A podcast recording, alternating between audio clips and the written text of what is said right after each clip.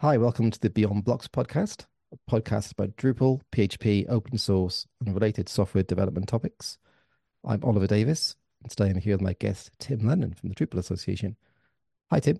Great to have you on the show. Hey, hi, Oliver. Thank you for having me. I really appreciate it. Um, tell folks a little bit about myself. Yeah, I'm the Chief Technology Officer at the Drupal Association. So um, that means these days I run the team that builds the tools that help people build Drupal because as an open source project, of course, we're not doing all of that in-house. We're really providing support and infrastructure that lets the very, very large community um, uh, do all of that contribution, and we do our best to accelerate that process, make it faster, provide that support. And um, I'm here in currently snowy and icy Portland, Oregon. Um, and on an interesting note, this is where um, the Drupal Association first had physical offices back, back when those were a thing and um, and that was actually even though it was virtual this is how i first met uh, oliver so our, our listeners will be interested to know that we worked together at the da more mm-hmm. than well around 10 years ago now nine years ago now something like that yeah might be going to 10 now. yeah um, which was a, a, really good experience back then we were uh, involved in well you were involved in the drupal 6 to drupal 7 upgrade um, right. which will be uh, an interesting echo of other topics we'll talk about today, along with a lot of other cool things for the community. So, yeah, my pleasure to be here. My pleasure to talk a little bit more about the Drupal Association, and um, excited to get into it. Mm-hmm. I think it was the old uh, was it police headquarter building or something in downtown Portland, where the office used to be. Yes, it was. It was the historic original police headquarters building, and we were on the ground floor in that kind of atrium building which unfortunately led to some interesting incidents when people would see the plaque on the wall, think it was still the police headquarters, and then mm-hmm. come inside looking for help or or looking at some for someone to rant at. So um, it was a little bit exciting, but uh, those were those were an interesting eighteen months. Mm-hmm.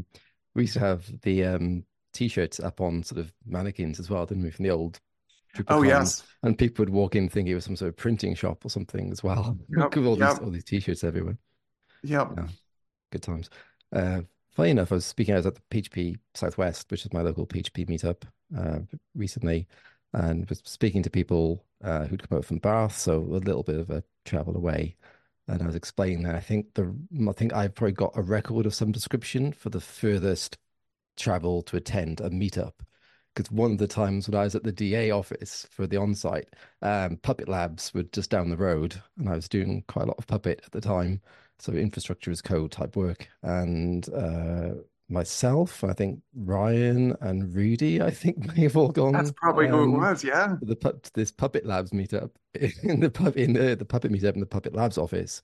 And uh, of course, everyone's like, "Yeah, I've just come from wherever," and I'm like, "Yeah, I've come from Wales, not specifically for this meetup, but um, it was cool. At DrupalCon, it's normally the the New Zealanders or the Australians who get the furthest distance traveled, but uh, mm-hmm. for that one, I'm sure you you had it nailed. Yeah, maybe, but no, it's good good times, and yeah, I really yeah, we both at obviously DrupalCon in Lille uh, a couple of months ago, and yeah, it's always great for me personally to have some time to catch up with the DA and so the engineering team, which is fairly constant, also with yourself and Neil, sort of the core thing there still. Um, and then you know, yeah, so I think well uh, let's see, Brendan and Neil and I have all been there in the and region Brendan, of years. And then uh, some new faces as well. We've got uh, Fran and Alex, um, all folks you'll see on Drupal.org or around in the Drupal Slack if you're out there in the community and mm-hmm. looking for some help from the engineering team. Yeah, I think it's interesting. I was chatting with Eric earlier on, who runs violinist.io, and mm. we talk about SaaS products and everything. And you sort of assume that there's like these products there that work well, and uh, you sort of assume that there's big teams behind them. And uh, I think we were in the GitLab session, BOF, and uh, I was like, "Yeah, there's the engineering team over there. You know, those four guys at the table in the in the corner. that's the whole engineering team. It's not this yep. big giant uh, thing that people maybe assume that it is." Yeah, and that's a that's a good point, and maybe that's a good segue because um, uh, for some of the folks out there, especially those who are in the more you know general PHP or developer ecosystem, not necessarily in the Drupal space, um, maybe I can talk a little bit more about what the DA is and and what we are. So, um, because the Drupal Association, we're a nonprofit organization. In the US, we have a 501c3 nonprofit classification, which makes us a, an educational nonprofit. And um, basically, as a nonprofit, our mission is to promote, support, and educate users in the Drupal community. Um, and uh, we do a lot of things to promote Drupal as a digital public good, is kind of the idea. Um, and we recently got recognition as a digital public good from a um, the the UN based um, Digital Public Good, Goods Alliance, which is really really exciting. It was um it was a good thing for us, and so uh, and their website was built on Drupal, so it seemed like a natural fit. But um, in particular, we're a staff of only about 15 people total, and I don't mean the engineering team; I mean everybody. Uh, there's five on the engineering team right now, and and there's um, but then there's our folks who work with our partners um, who help us do a lot uh, in terms of contributions to Drupal, putting on DrupalCons for the community, all of these sorts of things. Um, folks who organize community events and interface with the community, folks who uh, obviously handle the financial side of being a nonprofit organization.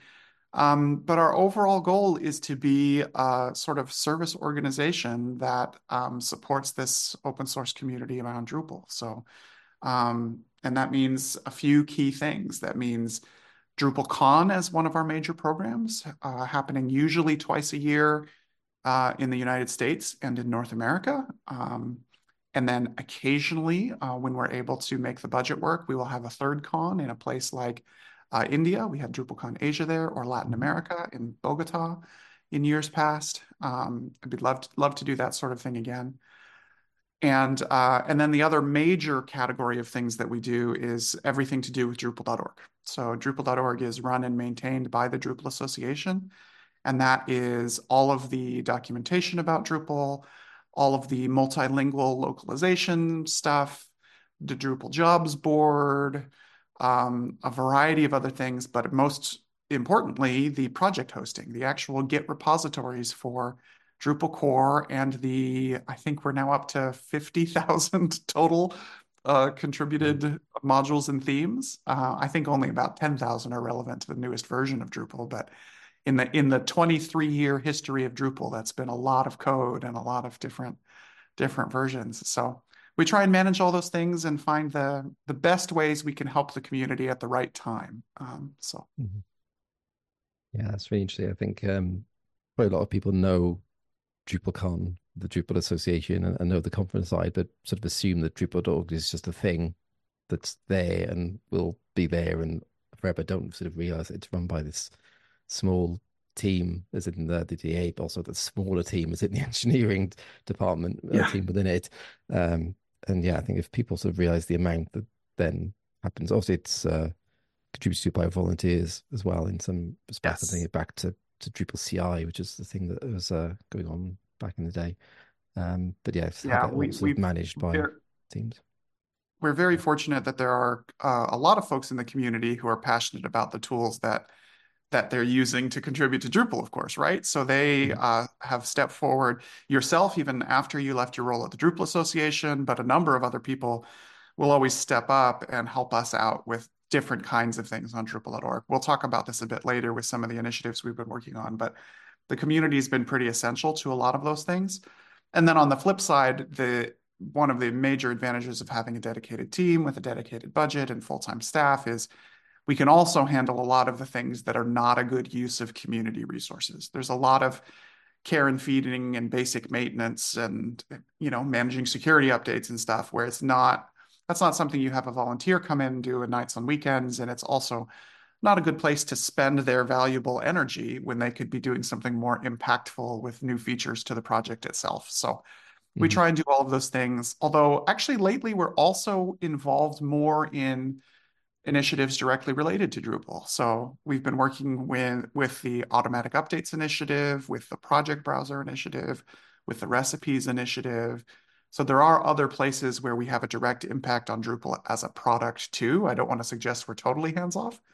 Um, mm-hmm. but yeah, our primary goal is empowering the community. So yeah, I think that was always the same back in back in the day. I think there was sometimes this misunderstanding from people who maybe see sort of Automattic and WordPress and that relationship and then maybe Oh sort yeah, of get confused between how the DA fits into Drupal, the project, or potentially also other, I'm thinking maybe like Acquia and other, some of the other big ones, um, how yeah. that relationship all works, which is, it's quite different that the fact that there's this, uh, that it's non-profit compared to um, the way it's structured and organized is quite different, I, from my Yeah, there's a lot of um, open source projects that have a like single entity primary actor kind of a thing, uh, where they Mhm. have some large for-profit entity. So, um, you know, the Automattic and WordPress relationship is a is a common example that people use. Uh, talking about Puppet back in the day, right? Puppet had uh, it was technically an open source project, but it had Puppet Enterprise and it had an enterprise right. uh, organization of quite a few employees. And a lot of folks work that way. And that's that's a good method to get um, a lot more funding, maybe, to have a bigger internal team. But it also often means that you don't have as many outside contributors or as broad a base of contributors because everybody sort of Mhm. assumes that this one entity will take care of things and it's Right. really different in Drupal. Yes, we, there's some big players in the community. You have, you know, your Acquias, your Platforms SH, your Pantheons, those kinds of folks. People like Acquia especially have a big Drupal acceleration team that they devote to contribution, but it's not the same thing where they own and run the governance of either the association or the open source project, right? Mhm. Um, I don't, even as donors to the DA, none of them uh, donate more than I think not even I don't don't think it's even close to 10% of our annual budget from any single source. Um, right. Okay. So um, it's it's really quite divided up. And so there's really more than there's like 1100 uh, ecosystem partners that are all part of contributing to the DA and DrupalCon that let us be a little bit more independent in what we do, it, even if we're not as well funded as we would be if we had a big corporate backer. Mhm. Um, but uh, I think that's really good. And and we work pretty closely with the governance of the project. So the Drupal Association has a board of directors. Uh, Dries, who's also the project founder, is on that board of directors, along with people nominated by existing board members or elected in our community election process. Um, and they set strategic direction for us inside the association. Um, but we also collaborate with the project governance hierarchy, which has Dries as the project lead, it has um, the core maintainers, as we call them, who have a variety of roles, product managers, framework managers, release managers, subsystem maintainers, all these different things. And so we collaborate together on uh, all the places we overlap, places where Drupal's core roadmap needs support from infrastructure, places where we have a shared goal in terms of um, auto updates is a great example, right? We want, as the infrastructure provider for the Drupal project, to provide supply chain security. They want to have a better, easier way to update Drupal. So it's natural we work together on initiatives like that. Um, and lastly, I'll say the Drupal Association is also a membership organization. So we have between somewhere between a thousand, maybe closer to 2,000 members, I think, um, who are individual members of the Drupal Association. And that's a way you can support us with it's kind of a pay what you want situation. Um, you can pay a couple bucks a year, you can pay 20 bucks a month, whatever makes sense to you, what's about whatever's valuable to you.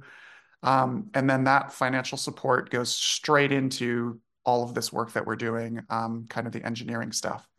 Um, and we make a heavy investment back into to resources. Um, we'll talk about, for example, just what we spend on testing, I think, a little bit later. So Yeah, I suppose that's where people may have seen it. If you're looking on Drupal.org, you might see ads on the side that uh, re relevant ad advertisements or things are not just like general ads, but like specific ads that we're trying to find.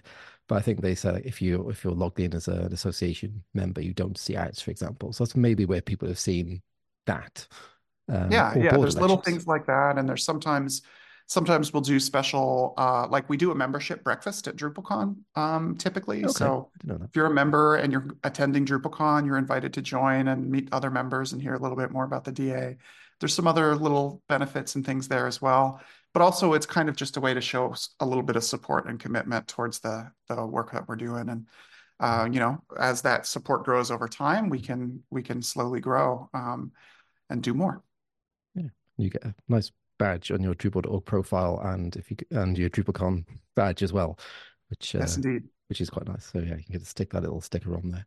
Um, I may have may have done some work on that at some point. Actually, if I remember, I think I was using CiviCRM back then. If I remember, Oh, right, yes, and it was yes, using uh, indeed. using that. So, um, yeah, the other thing, um, board elections, I think as well. Don't, isn't members if you're a, a member, do you Yes, that's right. the for the, So uh, the community seats? Uh, so as I just mentioned, the board, um, the board of directors is usually a total, I believe, according to the bylaws, it can be between 12 and 15 seats, I think, depending on whether they choose to fill every seat. But there's always two, two of those seats are always community elected seats. And so, uh, and we that we alternate their two-year terms. So there's an election every year for one of those seats. Um, and Drupal Association members are the ones who can vote in those elections. Anybody can nominate, um, but members can vote, and that's how we've gotten the great folks who've who've uh, been in these seats in the past. Um, so the most recently elected uh, was uh, Fei Lauren, um, who's also heavily involved in the Drupal Diversity and Inclusion Initiative and in a variety of other places, helping with DrupalCon organizing um, and is a great representative on the board uh, and someone that I'm enjoying working with in her new role. And um, she took the seat as Mike Herchel rolled off, who was another great community member who, uh, for the Drupal Insiders, worked on Olivero, a lot of front end things, um, and was another another great person and advocate. So it's a really nice part of our board structure to help sure Mhm. help ensure that there's close community voices involved. I could probably name quite a few people who like just name drop people in the community Yeah, like, exactly. let's not There's do that. lot of them. Um, yeah, but I think the elections uh, are sort of their own thing as well. And I think yeah, because you've got to. Uh, so I, I remember being at Drupal Camp London. It must have been, and people were going around with badges or stickers or something or pins or something, and like vote for me at the at the uh, upcoming board election. Yes, exactly. There, It was it was people cool. people start campaigning um, for for this kind of thing, which is fun. Um, Yeah. And uh, and it varies a lot depending on what's going on. I won't say that um, you know, sometimes if there's been a let's say a policy stumble or a little bit of drama going on, that can really energize the voters, and that's uh, that's a good thing. We want people Mhm. to who have strong opinions to say, "Hey, we want representation, we want a voice heard," and that's that's a good way to help affect change um, or to help better understand what's going on, right? And you know, the role of that board, just to clarify for folks, right? That's not the Drupal project board. It's not, it doesn't govern Drupal as a as a software project. It governs the Drupal Association as the nonprofit that supports it. So it also comes with, you know, the financial responsibility for oversight and for thinking about the jobs of all the DA employees and all of the things that go together, along with our role within the Drupal project. Mhm. Yeah, I think that's something, go back to sort of the WordPress Automattic example, um, thinking about also uh, Symfony and Sensio Labs, uh, Yeah. or Symfony Corp, or uh, what it's called now is, is the new thing, or, or Laravel as well. Like, that's not the same in any of those sort of projects where they've got separate boards and separate governments everything. It's quite different to to all those other examples It is very different, and it's very, very different. And philosophically, I, I really like it. I'm kind of proud of the Mhm. fact that it has this independence and separation. And I think overall it's a good thing, even though, as I say, it is challenging because we don't sell premium Drupal services. So we don't have an obvious revenue stream. Um, it comes from the support of not just one company, but a lot of companies together. So Mhm. Is that um, sort of a supporting partner program was the thing I think it was called at the time. So is that yeah, is that anything to do with exactly. supporting partners? So that support, the majority of our support, so there's a lot of support that comes from individual members, which is great. Um, there's sponsors at DrupalCon, but the majority of our support comes from our supporting partner program and our Drupal certified partner program. And these are both programs where businesses, usually ones who sell Drupal services, um, choose to become supporting partners of the Drupal Association. And that gives you a variety of benefits, even though, you know, the primary goal, right, you're supporting a nonprofit organization, right? So it's not like a, it's not a, it's not an advertising deal or that kind of thing, really, Yeah. Um, it's it's about supporting the project and supporting the community and hopefully supporting an organization that's helping your business. But at the same time, it does come with some benefits. You typically get discounts to send your staff to DrupalCons. Um, depending on your levels, there's advertising opportunities on Drupal.org, featured case studies, a variety of things, all the way up to and including um, co-hosted webinars with us and things like that. Lots of things that can help support um, an organization that supports us. Uh, there are different ways that we want to say thank you for that support. The um, more recent change to that program is the Drupal Certified Partner Program part, which is, I would say, sort of the top level of the supporting partner program, where if in addition to supporting us financially, you are also a recognized contributor to the project as an organization, um, based on the contribution credit system we have in Drupal, um, you then qualify for different levels of this partner certification. And we also uh, look for, at some of your case studies and things like that, um, because it's our real, it's our strong belief that the best partners for a customer who wants to implement Drupal are going to be the people who've contributed to Drupal. They will be the biggest experts who really know the code inside out because they've contributed to before, because they've worked in those trenches.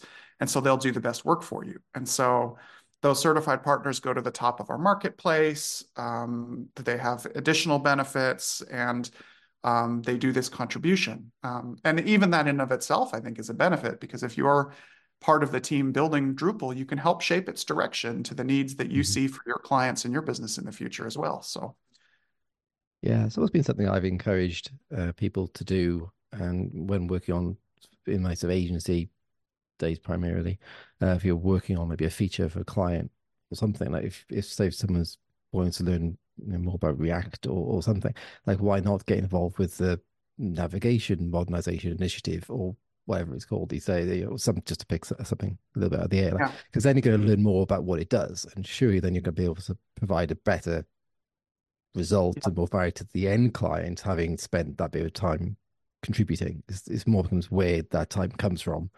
Uh, which is exactly. why a big advocate I think one of, the like I think one of the huge examples. Like one of the I think one of the huge examples of that is um, in the layout builder initiative, or in let's say in page building in general, right? Whether you're mm-hmm. someone a, a shop that uses paragraphs for layout, layout builder in core, or something else. Display Suite was a thing for a while, right. especially in seven.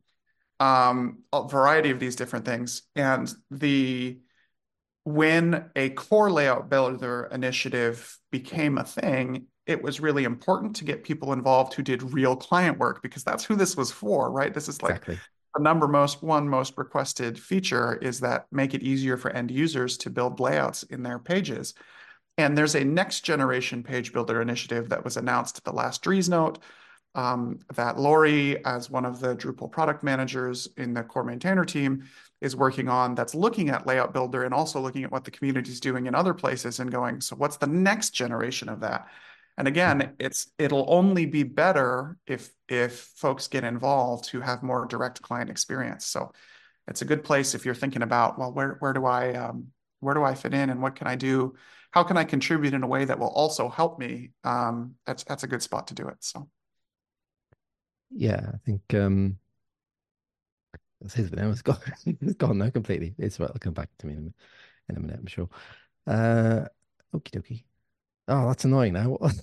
it's something important. Tip of your tongue. Yeah. I'll come back to me in a minute. Yeah, I'm sure. But yeah, okay. Um, how then does uh, oh, complete off my place. Bloody hell. It's right. I did this bit. all good. All good. What was I going to ask about? Uh, contribution. I'll come back to it, I'm sure.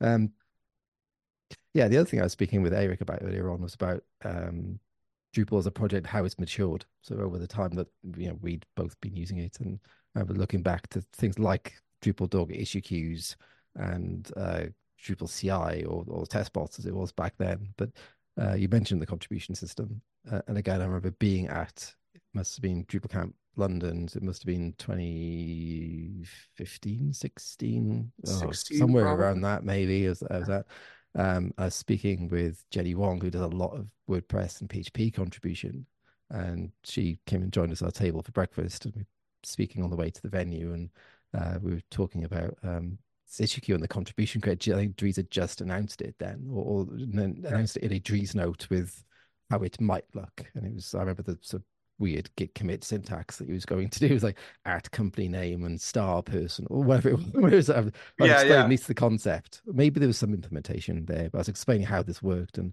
it's it was as a community seemed so quite far ahead um, at the time. But that's you know to see that mature over time as well. It's been really interesting to to see. No, it's it's crazy interesting. Just the the the credit system or contribution recognition system or whatever, however we want to call it, has been, I think it's been huge. And it's the crazy thing to me is that even though we did implement it first in 2016, based on an original vision from Dries, uh, the fact that it's not been replicated really in other communities yet is surprising to me because it's so valuable to us.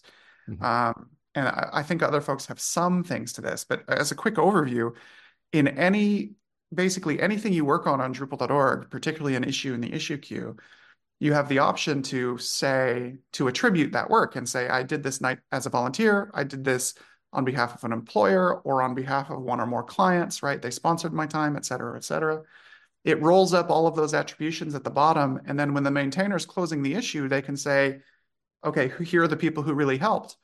And then we translate that into credits that we display for qualifying to be in the certified partner program, to adjust your marketplace ranking, that people have started using in their bids for Drupal work. Like there are government agencies who say, we want you to have at least X contribution credits in order to bid for this contract. Like, because again, they recognize that that's a sign of, of quality uh, engineering. Like all of these things that are super, super valuable. And among other things, it also just lets us measure the community. We know that it's close to 70% of contributors are actually being sponsored by their employer um, which implies a healthy ecosystem, right? You can hopefully find work that supports yourself in Drupal and find people who employ you who understand open source and are willing to give you some time to give back. Those are both really good signs. So, I mean, there's a lot of great things that have come out of that. And then, um, and a lot of other maturity too, right? So that's an amazing tool that we put together, but we're also modernizing developer tools and developer experience. Um, so, uh, and a lot of that has to do with what we've been doing with GitLab lately. Mm-hmm. Yeah, we're having the, the sort of GitHub, uh, so running a very custom Git implementation back in my DA days.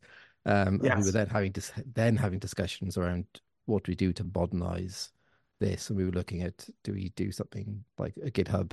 I think that was the obvious option for a lot of people. Could we uh, air quotes just move everything to GitHub, um, yeah. which of course isn't that simple. Um, I think we also looked at sort of Bitbucket and GitLab, I think maybe then, and if I remember rightly, it picked one, and then the GitLab CEO came in the issue queue and, and said, "Oh, we can make those changes that you need," and, and went and did it, and, and it went yeah. on from there. If I remember rightly, it was a remarkable experience. But but yeah, no, you remember it pretty well. The um, so you know, the idea was.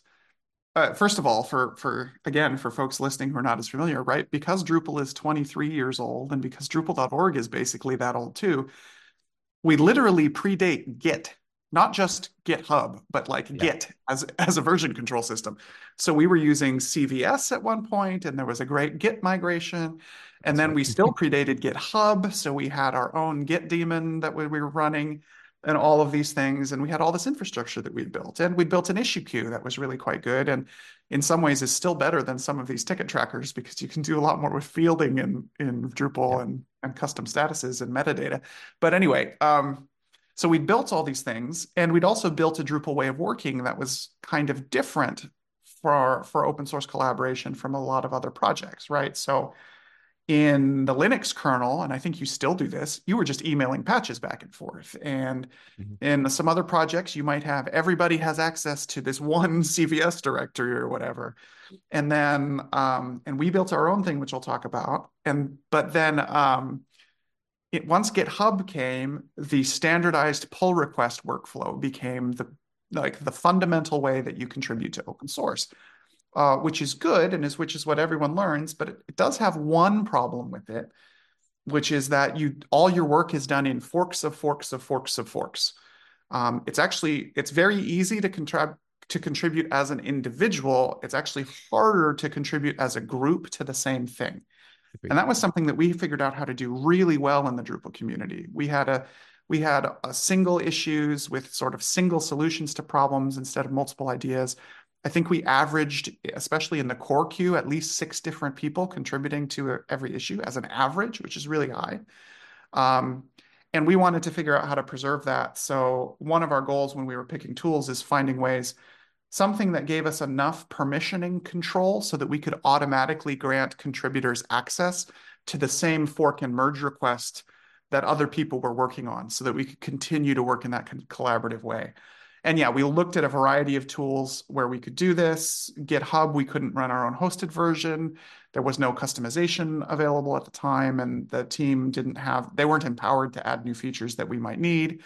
Bitbucket was customizable enough to do it, but it was an Atlassian product, and folks were not necessarily thrilled about that. Um, people have strong opinions one way or the other on the, the maker of Jira. and then GitLab, when we very first evaluated this, they had just come on the scene. Like it was new. a lot yeah. of things didn't exist.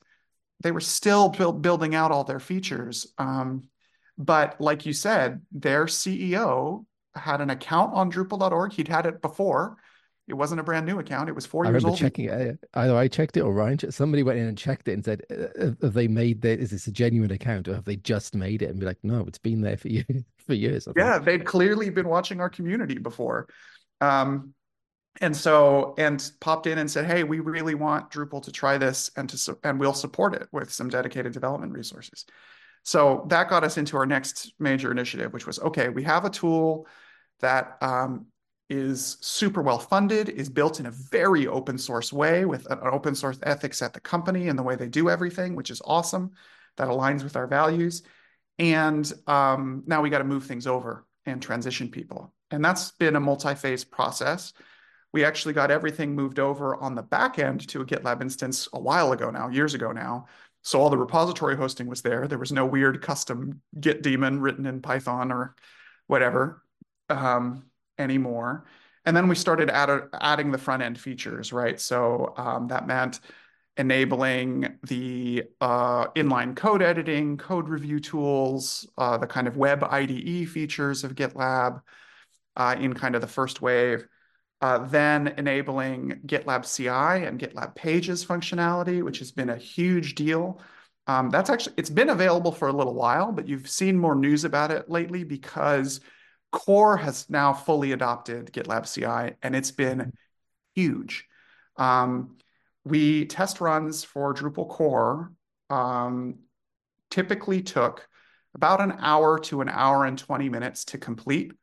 And these were on, on our old CI system, Drupal CI, and these were not on weak machines. These were AWS EC2 spot instances, usually 32 core, 64 gigs of RAM, all these things. RAM disk mounted, um, and they could still take an hour and 10 minutes to complete a test run. Back when we tested with Travis, for example, um, we would time out. Uh, we would hit, hit the maximum limit and it would just time out and it wouldn't, wouldn't work. Ditto on GitLab.com, even today. If you take the same CI configuration that we have on our self-hosted GitLab instance and run it on GitLab.com's runners, it times out. It, it doesn't fit in their thing. But we managed to really optimize this so the one hour and 10 minute run is, is highly parallelized. Um, it's using every, every trick in the book that we can think of, and it now runs in as little as seven minutes and 30 seconds, which by itself is just an enormous improvement for core development velocity. It's huge. Mm-hmm.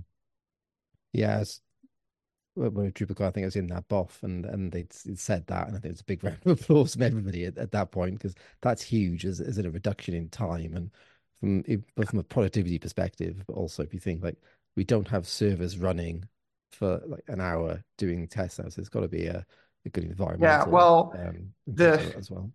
The unfortunately, the trick to it is we're technically still using just about the same amount of compute. we're just parallelizing across parallelizing across Kubernetes better and all these sorts of things. So our bill, our bill isn't smaller. the DA the DA spends about $20,000 a month just to run the test bots for the community, um, which is a big chunk of our budget, right? That's That could be multiple dedicated core developers, right, for that kind of money. But it's important because it empowers everyone in the community. Um, so, uh, but but it's it's a big deal, and it was really exciting to get that done. Um, and that's again one of the things that the only reason we can offer such a robust level of testing, right? Faster than GitHub, faster than GitLab.com, faster than you know the old uh, CI services, is because members and partners help us fill that budget, um, or else we'd have to throttle it or set a quota. And, and fortunately, so far we don't have to do that. Mm-hmm. Yeah, I think the phrase was, uh, you may have said something similar on, or maybe this exactly. Uh, to say we don't didn't build Drupal, we built the tools that allow the community to build Drupal. At least that's how I remember it. Um, Yep. so yeah, things like making the tests run faster, building the Yeah. infrastructure, and then the And GitLab as we spoke about before, that's not something we did by ourselves. Well, that's something we did with the help of a huge number of community members, right? Uh, core developers, um, uh, just folks who had a particular interest in CI, key contributors, um, uh, staff. And when I say staff, I mean like the first phase of writing our GitLab templates was me, um, right? Because we're a right. small enough team that the, the CTO gets their hands dirty, right? Um, I'm on our pager rotation too for infrastructure issues, right? It's it's a it's not a sit in the office and, and delegate kind of role, but um, no, it's I, it was really good. having a, an outage issue with a report once, but let's not let's not go there. Uh, yes, yes. Yeah, This it is sometimes sometimes I uh I I have at least twice broken production, so it's yeah, not always a good thing to have your CTO have the keys to everything, but yeah. no we we were no, like but curling or something, and and something went down, and uh, everybody's phone started beeping, but that was. It yeah, Yeah. No, I, I migrated um override node options module. It's probably the biggest one that I maintain still. Um, so yeah, I migrated that one onto GitLab CI whilst we were at DrupalCon. So that was my that's what I did on contribution day this year was uh, was move nice. that across before jumping back on the train. It was yeah, it was really easy. So you said there were some templates, put the templates in the the thing. Uh, found some tests that were failing because Core had changed some of the uh, messaging that, that was coming out, depending whether something was found. So they had um, better messaging than what was there before, but it wasn't matching what the test assertions were. So I had to go and fix them. Sure. So that was a Yeah. little bit uh, interesting, given I was there giving a talk on testing to the DrupalCon. So that was that was good. But um, yeah, it was really really easy to get to get going. And then yeah, any any new merge requests, or I think I'll just have GitLab CI running running on them. Um, Yeah. And yeah, we're so we're focusing on um, deprecating the old testing. So, you know, you won't be able to use patches on Drupal.org anymore after a little while. Probably by this summer, uh, Drupal CI will be totally shut down, if not sooner. Mhm. Um, so everybody out there should go ahead and convert. And you know, as as Oliver just mentioned, we have these templates. Um, and these templates are, I haven't seen examples of them, like robust examples of the same idea really from anybody else. I, I'm actually hoping to talk to some of my associates at GitLab to see if we can post a case study about how we built these templates because they really do make it easy. Um, if you're a regular contrib maintainer, you can pretty much commit the template C GitLab CI file and just let it go. Um, there's you you almost don't have to do any configuration even because uh, it's using include files from a repository that we centrally maintain to automatically update variables for like what's the current version of core, what's the current version of uh, PHP that you should be testing against. All that stuff we can centrally update and you don't have to change a thing. You don't have to recommit anything. It's just once you have the template, it kind of puts you on that path.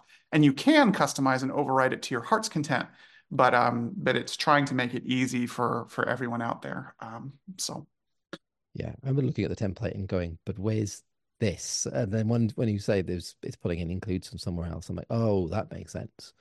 Uh, yeah, and I was like, yeah, that that was great. I think it runs yeah tests, but I think it runs PHP Code Sniffer, and I think it was PHPStan now as well. I think so yeah, yeah. The the the quite interesting. the the library that underlies this Drupal rector stuff, which is to say, yeah, it will also it's it's now it's already more feature rich, significantly more feature rich than what you had with Drupal CI. So it'll help you catch deprecations before the project update bot does. It does all sorts of things.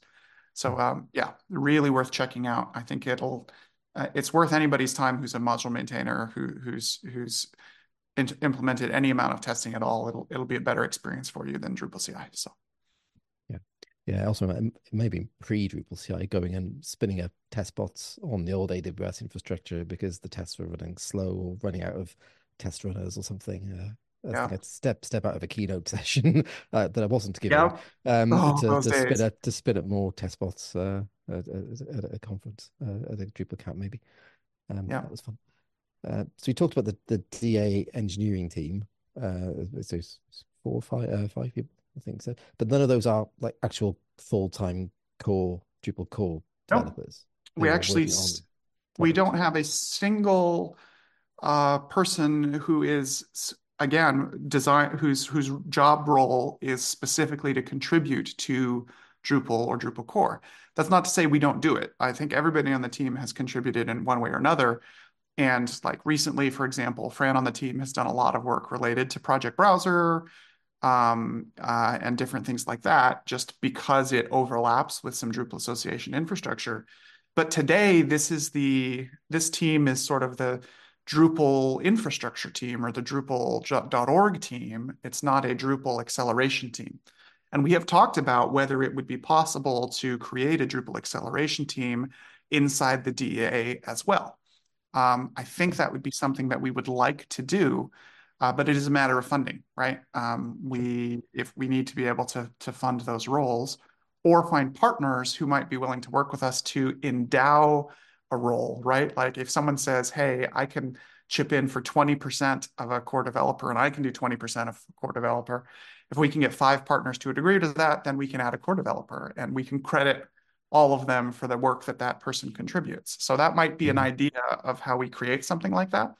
Um, but yeah, it's not something we have today. So um, it's maybe an opportunity in the future. Yeah, so saying earlier on about I'm a big advocate when I can do it about trying to find some dedicated time uh, for people to do contributions or to work on their own their own things, sort of a twenty percent time sort of model. Um, but yeah, you don't and Acquia maybe I said the the salvation team. You don't see many people contributing to core full time. I know. Um, yeah, there are definitely X, some. XJM was one who was doing things for a while. But, uh... She was, although she's uh, she's not full time on it at the moment. I don't no. think she she changed roles and is not able to be full time sponsored. Although she still does core work, including security. Today's as we're recording, there was a security re- release today that she recorded, she, that she coordinated. Excuse me, and um, and I think you can also sponsor her individually on um, Patreon and things like that to help support her mm-hmm. work. But yeah, that's the thing. There, there aren't a huge amount of dedicated full-time core contributors. There's probably, I don't know if there's more than a dozen, two dozen maybe across all the companies in the ecosystem that are truly full-time. Um, at, at most, it's a good question. But anyway, yeah. Yeah, and I was speaking with um, Stuart and then Dave Long, who work at uh, Full Fat Things. They were mm. in the uh, contribution room, so we I sort of I remember meeting Dave at a few conferences and things before, so it was nice to speak to them. But I don't know how much of that he does full time compared to client work, but it would be interesting to find out more about right. how that model would work potentially. Yeah, really interesting. And uh, yeah, I remember Neil was doing some work on. I think I did some work with the security team. Uh, for, I'm for sure you did as well. Um, Neil. So the, you said there's some crossover there, but yeah, the DA and the engineering team are not like developing Drupal core itself, unless it, where it's yeah, uh, you know, except except right now, the, our our the places we do that are only in places where it overlaps with an infrastructure need, right? Because most software needs to talk to a server at some point, right? So if you're collecting updates information, if you're collecting the list of projects to see what you can download to install on your site, if you're getting bundles of pre-configured recipes, right? Those are all things where Drupal.org is actually kind of part of the product. So it makes sense for us to contribute yeah. in areas like that. But sort of outside of that, like, you know, would the Drupal Association directly contribute to the next generation page builder? Right now, we don't have the kind of capacity to do that. But if it's possible to make this idea of a Drupal acceleration team at the DA a reality, then maybe we could. Um, uh, and so it's it's an interesting question and an interesting thing for us to try and figure out if we can su support and explore. Because again, the mm-hmm. difference at the DA is we can't offset those salaries with client work. That's not what we do. We're a nonprofit, so we do have to mm -hmm. find a way to to make that work. Yeah, I remember being like, yeah, obviously working from home it was okay, but like if you're at a Drupal camp, you can't be wearing an Acquia shirt or something because you need to be um, separate to obviously everybody else because we're not there as service providers and you're there as uh, an individual sort of uh, independent, not for profit thing. Yep. Um, does it work the other way as well? Because you say with uh, with people are working on different things, but I remember uh, in core, but I remember when I joined, I think we just moved or uh, just moved Drupal.org onto Drupal seven, and we were doing some cleanup from, from Drupal 6 um, and we were pre Drupal 8 being launched. I remember the discussions around Drupal.org itself being a blocker for Drupal 8's release. So yes, there's a bit of so, a coupling the other way around as well, potentially. There is there is some of that, yes, and we're we're running into that at the moment. For example, for things like the project browser, because we want to have the project browser be running on the most modern Drupal 10 JSON API as its endpoint, not on the older Drupal 7 XML endpoint. Um, and so that does become a blocker on us being able to get everything upgraded, right? And um, we do look to community folks. You and I have had a conversation about whether people can help us um, get uh, some parts of Drupal.org done done more quickly, especially where they are blockers, and also ways that we can separate those blockers into smaller pieces so we don't have to do the whole of Drupal.org all at once to make any changes because that's that was the big problem in the six to seven era, especially. It was it was very difficult. We basically couldn't do a single piece at a time. We kind of had to do the whole thing as a big big bang. Yeah. I was really like right before I came on, or right as I was coming on board. But um, and so we're we're trying to find ways to to make sure to work around that. Uh, and folks can definitely help us out. And it's just some things make more sense than others, right? Uh, features, uh, uh, I don't mean capital F features, but like literally, you know, website features, kind of those sorts of like functionality type stuff um, makes sense for contributors. Um, service type stuff um, uh, or infrastructure type stuff makes less sense for volunteers usually because it usually requires like specific domain knowledge of how we have things set up and extra levels of access. So some things make more sense than others for sure. Mm-hmm. So Drupal seven, uh, I believe, was launched 2011. I think maybe 2011, if I remember my. I believe that's correct, right. That's correctly. Um, it's due to be end of life next year. Uh, had some extensions, so it was going to go end of life once, and it got extended, and then extended again. If, I remember, if I'm again, if I'm remembering correctly. Yeah. Um, but I remember seeing conversations on Twitter or LinkedIn or somewhere like it will be supported until Drupal.org is updated or something to that effect, which I wasn't. Yeah, I was like, I don't think that's quite right. But how, no, how does no. the Drupal seven end of life dates of affect the DA or affect Drupal.org? Uh, Drupal.org's got to update. to be honest, uh, we we are like anybody else. Um, the the if you're on a Drupal seven site out there, um, you need to update too. um, it's it's it's time to to get your Drupal 10 migration planned and done and and in progress. And we have a lot of work uh, in development environment moving us towards that goal as well. Um, so that's a big deal, um, and it's something that we are actively working on. Um, it will not be the end of life will not be extended just even if we are not totally ready on Drupal.org. Where might there might be some special consideration where we keep an eye on certain potential security things if some things are going to take slightly longer. We hope that's not the case, um, but um, just in the in, in the interest of protecting the infrastructure that that the rest of Drupal is using. Um, but no, really, the the truth is is it means we got to make that migration happen this year. Um, it's we have uh, 354 days or something from from this recording. big count, big countdown in the in Tim's uh, yes, exactly. yeah, and you know it'll be the end of life is Drupal 7's 14th birthday. right. so like I I you know there's not enough. very much software in the world that has been supported fully supported for 14 years. So I think it's had a really good run, and we've given people lots and lots of time from the eight, nine, and ten cycle to start working on this.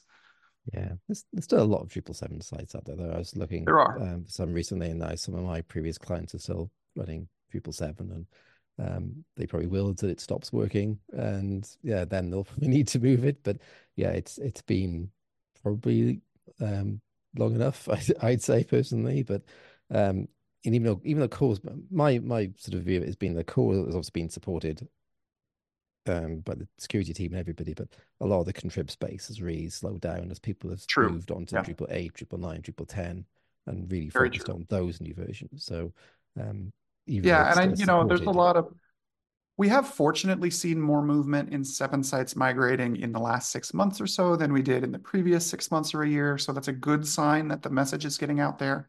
And I would encourage most people to please try and do it before the end of life date. Yes. But I know there are people who will who will truly, truly not be able to convince their bosses that it's done until it's finally there's a red, hey, this version's unsupported message or something like that. And, you know, hopefully yeah. those of you out there can get some help for that. Um, and speaking of which, there is a Drupal 7 end of life program. Um, it's depending on the size of who you are.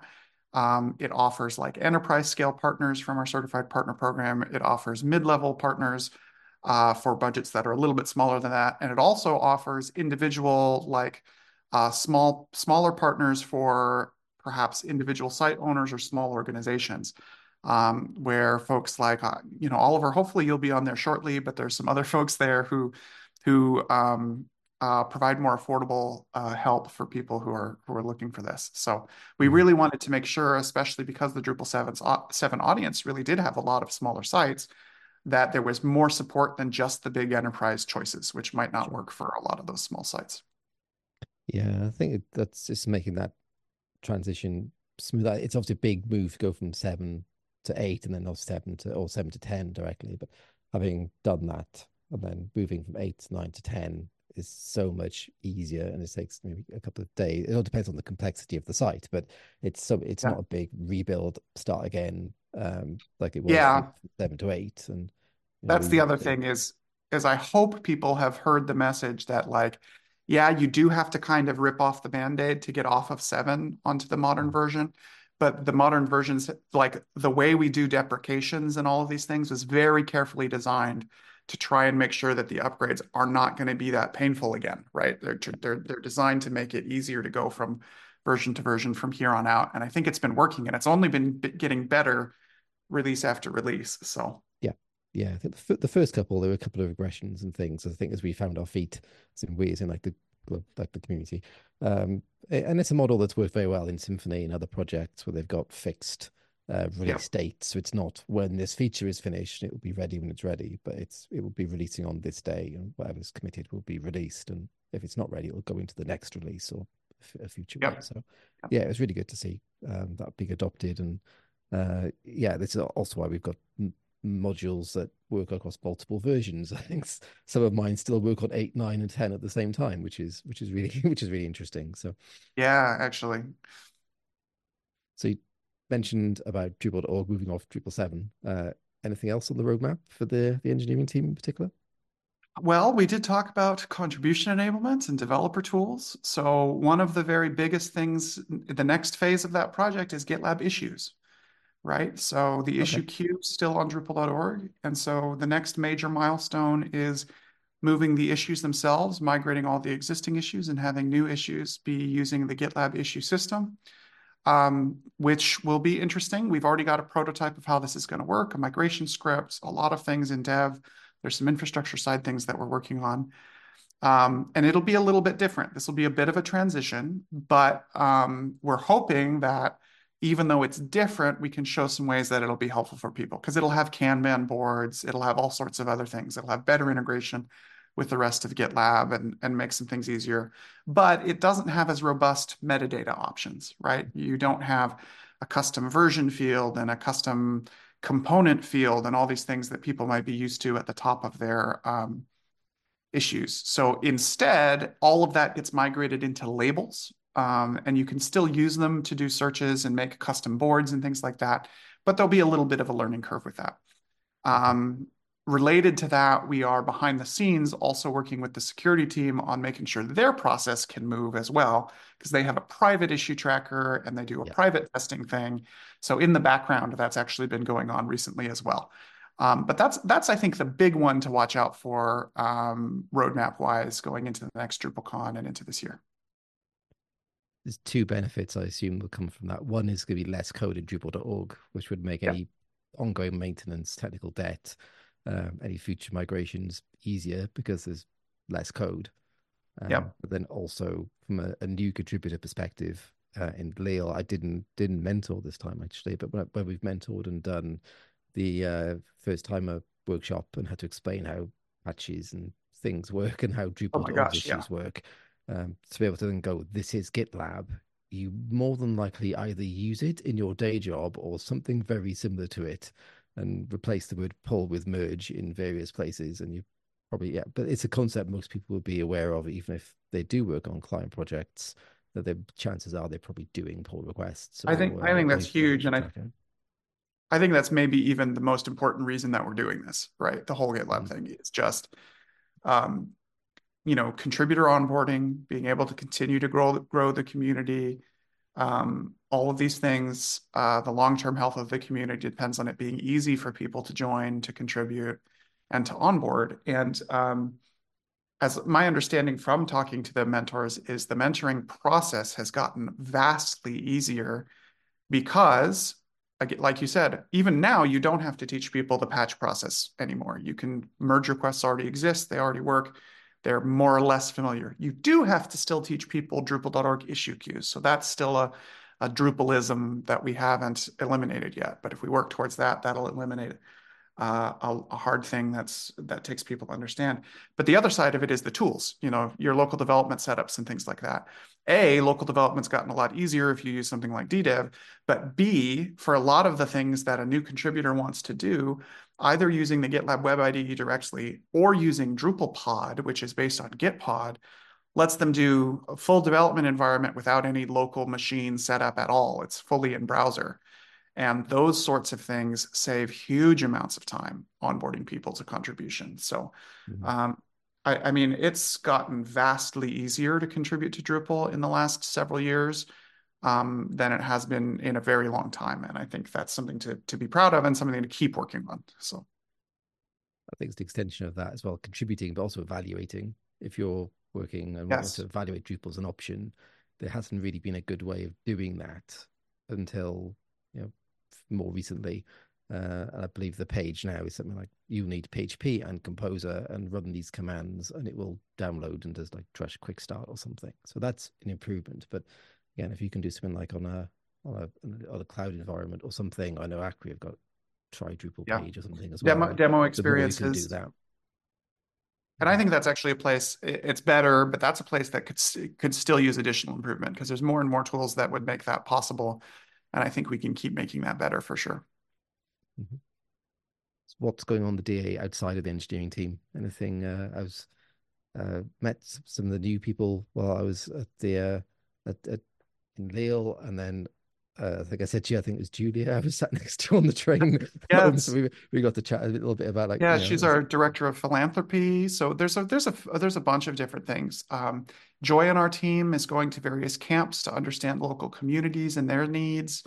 Um, uh, yeah, Julia joined to, to do philanthropy related work and fundraising, which has been great. Like one of those things is the Sovereign Tech Fund in Germany funded us uh, to the tune of about $300,000 um, to pay for some specific initiatives, uh, uh, the things that we were working on. So it's supporting some of the auto updates work, some of the GitLab work that we've talked about, various kinds of things. It's really great when that funding aligns with priorities that we already know we want to pursue, and it can help us get them done.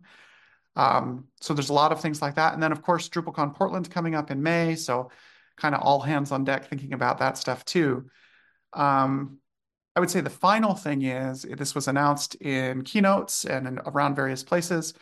Um, the board and I think the community are hungry for us to market Drupal itself to evaluators, to end users better and more broadly. And that means outside of Drupal channels, right? We we a lot of what we do is inside to Drupal insiders, people who are already where we are. So this will mean going to events, external web events, CMS events, and representing Drupal there. This will mean new kinds of um, product marketing in technical comparisons on Drupal.org, a variety of other things that we still haven't quite figured out. But that plan was approved for this budget year. So that'll be something that's coming up soon as well. Yeah, we talked with some that. Um, some of the the Drupal England Wales Association meeting. I'm in some of the support and partner DrupalCon meetings we've discussed that situation of how do we get outside of the Drupal bubble to like the CMS conferences. And I believe there's a there's one in the UK a number of years ago where a few agencies went under the, the Drupal banner and promoted as Drupal as a product as a CMS rather than as individual um, suppliers or yeah, or just at just at Web Summit in Lisbon, in fact, um, mm-hmm. which was a big deal. And um, yeah, there will likely be more of that sort of a thing. And certainly, folks out there who, you know, anyone listening who's like, "Gosh, why isn't Drupal here or here?" let us know. Maybe that'll be Yeah. something that goes on our list. You can reach out to us. The Drupal Association has a staff page on Drupal.org that you can find pretty easily to to contact us. So Mhm. Yeah, I think there's also an uh, I think it's the local gov initiative. Uh, a couple of people went along um, to to the government conference. I can't remember what it was called, um, GovCon, or I can't remember what it was called. But yeah, we went uh, to that Drupal as for well. Gov, perhaps. Yeah, maybe. Um, but that was also that was a nice collaboration with with uh with that and and the local gov project as well. So getting out to go to a, a more sort of local government based conference. Back we are Drupal, not just agency A or, or supplier B. That was Yeah. that was really interesting. Um, and yeah, and I got to got to meet and speak with uh, Tim Doyle, the CEO, as well, the other Tim, um, at, at DrupalCon. So that was that was great to hear about from from someone who'd you know with, with uh, Holly back in the day as as well, and Megan and everybody. So it's great to see um, to meet Tim as well and hear a bit about his story and. He said, but uh, going like it wasn't his, his first official DrupalCon, but he'd been to one before undercover Yes, or he had- something. I think that was He had come in as a sort of secret shopper before his hiring was fully confirmed, just to, especially for the role of the the the CEO or executive director, like we really want them to get a sense of who the community is and what what things are like. So if we can, we try and get them to a DrupalCon before we finalize the hiring process because it's a really good way to do that. So we snuck him into Prague, um, and uh, uh, so that he could get a real feel for it, which was, I think, a really good way um, to kick things off right. I imagine like an undercover boss type scenario where they do the makeup and the wig and everything, or, or not. Yeah, I was uh, trench coat and the silly Yeah. uh, a, a- Yeah. a fake mustache. Yeah. Yeah. I mean, it, that's an interesting point. Like, is there a because um, Holland? I think Megan were also um, executive director, and I think you were the interim one for for a while. Is there a difference with that and CEO? Just of interest. That is a good question. Um, there isn't a like from a nonprofit legal status point of view, there's not really a, a difference. You can sort of select what title you'd like to use, but there's a difference in, I think, intent. So the um, the board decided they wanted to call the role a CEO role rather than an ED role to reflect their intent to be growth focused, to be involved in this product marketing side, um, to try and like build up the DA to be a larger, uh, more robust organization, to maybe build capability to contribute to product directly, all of those things. Um, and they felt like they could communicate that to the potential candidates about like the kind of thing they're looking for by naming the role that way. I think that was the this kind of reasoning that went behind it. Okay, very interesting. So if people are listening and they want to contribute to the DA uh, or to Drupal um, themselves, or maybe they would run a company or work for a company and they want to be interested in contributing, what's the best way for them to get in touch and find out how they can contribute? Um, yeah, so I'll, I'll preface this by saying you can find all of this on Drupal.org. So if any of this goes by you too too quickly, um, uh, you can always go there and find it. But if you work for an organization, especially, you can email partnerships at association.drupal.org um, and talk to us about uh, how you would like to get involved on an organizational level. Uh, you could also um, you could also email sponsors at association.drupal.org if you're interested in uh, supporting us at DrupalCon and getting a taste for the community there. If you've never been to a DrupalCon before, that's an awesome place to reach a large amount of dedicated open source developers. It's a really good audience, especially if you come with an authentic presence that's got kind of the open source spirit to it. Um, I think that's really uh, powerful.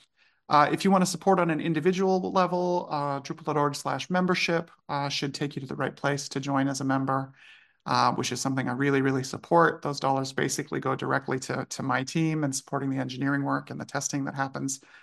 Um, but also, I would say, just if you want to contribute or participate in the community, um, there's a number of things you can do. Um, Drupal.org has a slash community section that describes a lot of channels. So you can find local events in your area, local camps to go to, which are most of the time free. Um, you can join the Drupal community Slack, where you can meet tons and tons of people. And that's a really good way, if you're getting into the contribution side, to have someone be able to help quickly answer some of your early questions. There's even a first contribution channel where people, mentors hang out specifically to walk people through that. Um, so that's a good thing to do. And then you can also check out the contributor guide. The contributor guide uh, is on Drupal.org. It has some videos that walk you through Uh, what it means to contribute, and then also an example from one of the contributor workshops and helps you find issues for novice contributors. And novice contributor doesn't mean novice developer, it just means novice to the Drupal community. You could be a senior developer, but one of those issues is still a good way to get your feet wet and just understand the process. So plenty of different ways to get involved and support us. And we really, really appreciate your help. We serve a global community with a team of just about 15 people. And so anything that you can do to support us, we can multiply and give back to the community. Um, so thank you in advance for, for anything y'all can do. Yeah, novice novice tag equals good first issue label on GitHub. I suppose that's for the easiest. Yes, exactly. Easiest and there's even been talks about trying to get it renamed, so because it yeah. should be that. Yeah, I think we probably should. I think that's. I remember saying uh, maybe speak to Rachel about a conference at some point. Uh, was, yeah, we should uh, we should rename that. Implies something a little bit different, or, or can to some people. So, uh, cool. Thanks, Tim. This has been a really good sort of trip down Drupal memory lane, actually, a little a little bit. So, um, it's great to find out more about what the DA has, has been doing, what you guys are going to be doing, um, and just hopefully build a little bit of a presence for everybody else as well so people maybe aren't familiar with the DA and what they do, hopefully this is another uh, way for them to maybe find out about it and get. Yeah, we'd love to have anybody listening get involved, or or even just ask more questions. I mean, send them to Oliver. I'm sure he'd have me back on the show, or send them directly to me. You can find me on the association staff page. I'd be super happy to answer. I'm also Hestenet on Drupal.org and Drupal Slack. You can find me there quite easily. Um, and yeah, thank you very much for having me, Oliver. Super fun to hang out with a friend and catch up and tell people about what we do at the DA. Well, thanks, Tim. Sounds like a really good place to stop. So, uh, thanks everyone for listening to the uh, Beyond Blocks podcast. I've been Oliver Davies. Thank you.